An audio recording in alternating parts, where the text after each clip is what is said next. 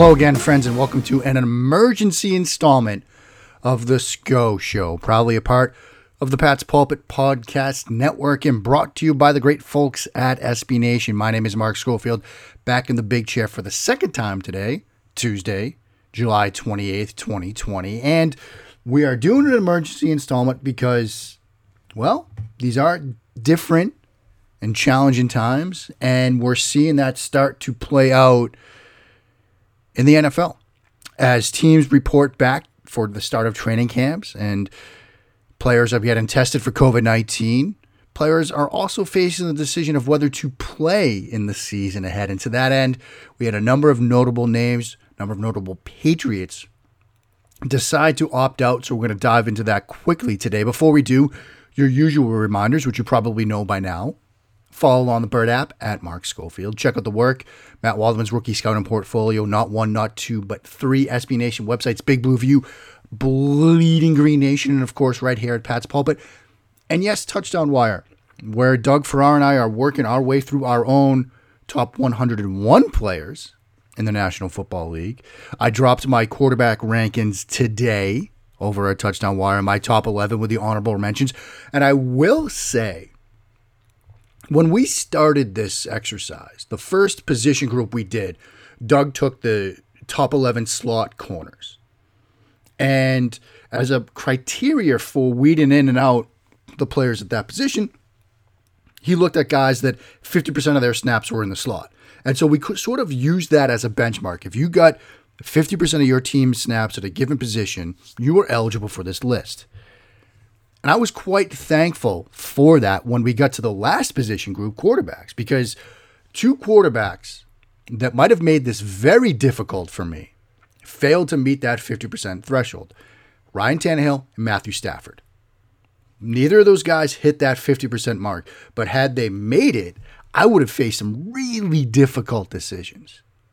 Do you put Ryan Tannehill in there based on one season of great play?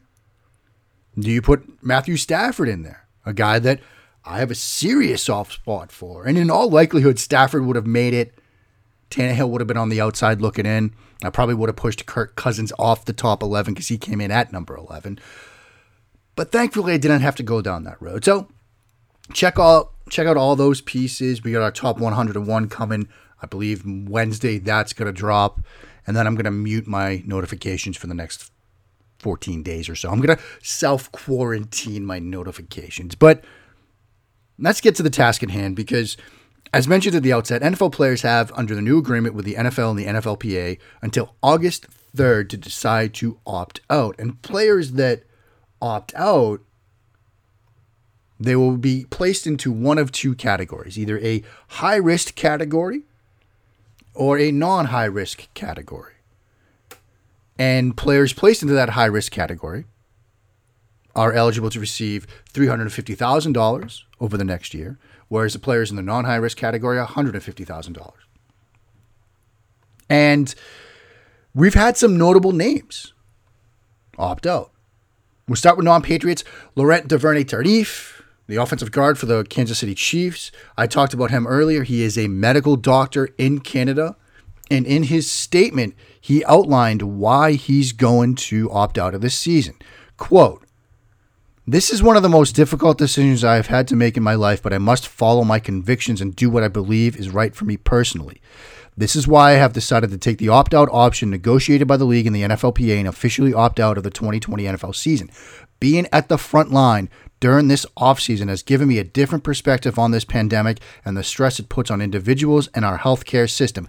I cannot allow myself to potentially transmit the virus in our communities simply to play the sport that I love. If I am to take risks, I will do it caring for patients. And I think it goes without saying, but a tremendous amount of respect for the decision the guard, the doctor, has made here. Some other players that have chosen to opt out. They include Kyle Peko, defensive tackle for the Broncos, Caleb Brantley, defensive end for Washington football team, which still is taking a little bit of getting used to saying. Maurice Canady, corner for the Cowboys, DeAnthony Thomas, wide receiver for the Ravens, Chance Warmack, guard for the Seahawks. And more names will probably come out over the next couple of days. But this is a Patriot show. And by a wide margin, the Patriots have had the most players to date decide to opt out. Now, some names we've already talked about Najee Toran, Dan Vitale, Marcus Cannon, who was diagnosed with non Hodgkin's lymphoma after a physical at the scouting combine in 2011, revealed some irregularities. But the two names that dropped today brought me to the microphone. First is Brandon Bolden. Obviously, a running back, core mainstay, special teams player, and somebody that from time to time has been relied upon for what he can do in the backfield. They trust him with what he can do in pass protection and blitz pickup. They trust him as a receiver out of the backfield, so he's a you know spot type player in the offensive backfield. And in what might be a new look offense, you could imagine a scenario where Bolden takes on more of a role as a running back, perhaps, than anything else.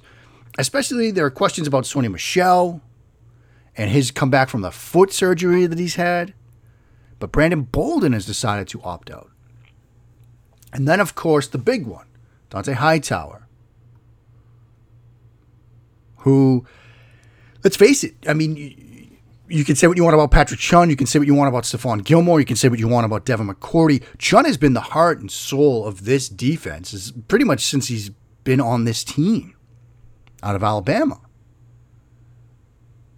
And I wrote this over a touchdown wire first when I talked about him as one of the top 11 off ball linebackers in the game. And then just today on a little COVID opt out tracker I put together. There's a strong case to be made for in each of their last three Super Bowl wins, if Hightower wasn't the all out MVP, he was darn near close. You think about Super Bowl 49. Everybody remembers the Malcolm Butler interception. Tremendous play, of course.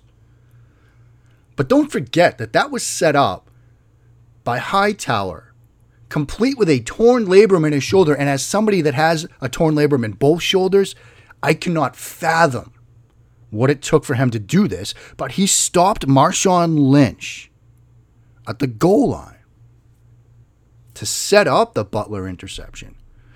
My shoulders, I took a week off, as you know, at the beach last week. I did a little chest workout at home Monday night, and every time I bring the dumbbells back down when I'm benching or doing an incline, you can just hear it's like my kids when we get a package from Amazon and they start walking on the bubble wrap, and you hear that pop, pop, pop, pop, pop. That's my shoulder. That's my right shoulder as I come down. Pop, pop, pop, pop, pop, pop, pop. That's what a torn labrum does. Now, I'm not playing in the National Football League, so I've just decided to forego surgery and live with it. But I couldn't imagine stopping Marshawn Lynch at the goal line with the game on the line. The strength that that took. And then Super Bowl 51, the comeback against Atlanta the strip sack of Matt Ryan. Just a huge play at that moment. And then finally, Super Bowl 53, obviously not the biggest offensive game. Julian Edelman wins MVP, but Hightower had three tackles and two huge sacks of Jared Goff in that game.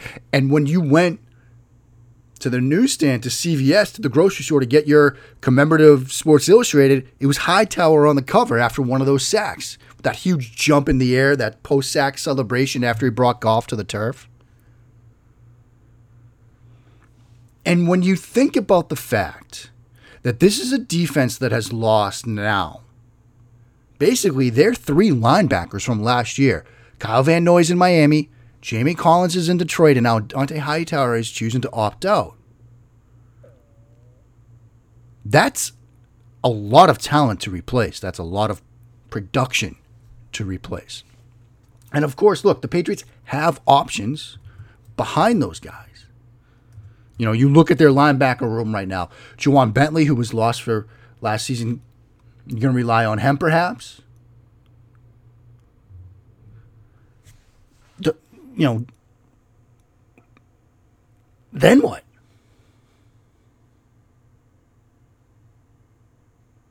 Brandon Copeland? Anfernee Jennings, a rookie? I mean, Landon Roberts, no longer a Patriot. Brandon King, who's mostly been a special teams player,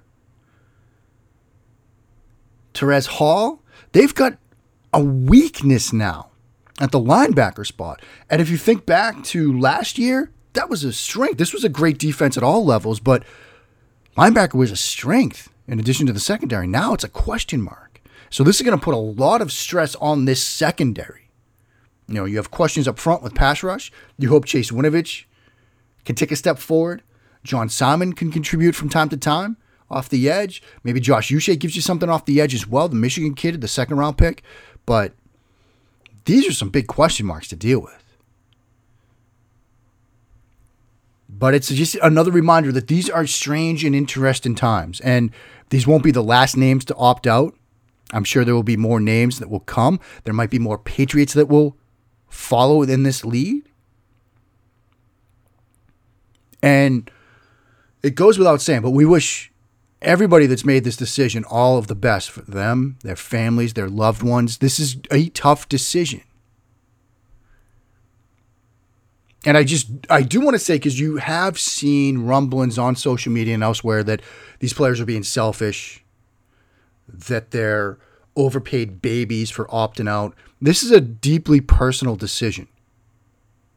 And I've seen some say things like, well, if they get it, they won't get sick, they won't die you know, the fatality rate is so low. It's not a decision that they're making just purely for themselves. Dont'a Hightower is an infant at home. And we are still in the infancy stages of learning about COVID 19 and what it can do to the human body, even for those that survive. There's a Red Sox pitcher who has developed a heart condition after contracting COVID 19.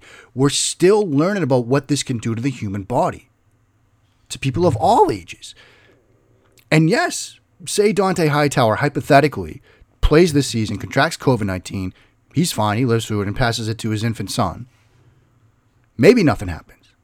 But is that a risk that he should be forced to take? And so at some level, it might be frustrating when you see players on your favorite team decide to opt out. But try to understand that it is a difficult decision for them. They have to consider their loved ones, those around them, whether it's a child, a spouse, a parent, a grandparent, a sibling. These are complex issues that people are dealing with. These are human issues that people are dealing with. And I would just hope that everybody can support these players, regardless of team, that decide to go down that path and opt out of the season ahead because of medical concerns, whether for themselves, like Marcus Cannon, non Hodgkin's lymphoma, or others around them. And so that will do it for this quick little emergency installment. I'll be back later this week um, hopefully, to talk about better news. I will say Taylor Swift dropped Folklore while I was on vacation, and man, that's been quite the soundtrack for the past week of my life. It's a tremendous album. You should check it out. Until next time, friends, take care of each other, take care of your loved ones, wash those hands, and as you do, sin along and bless those Patriots' reigns down in Foxborough.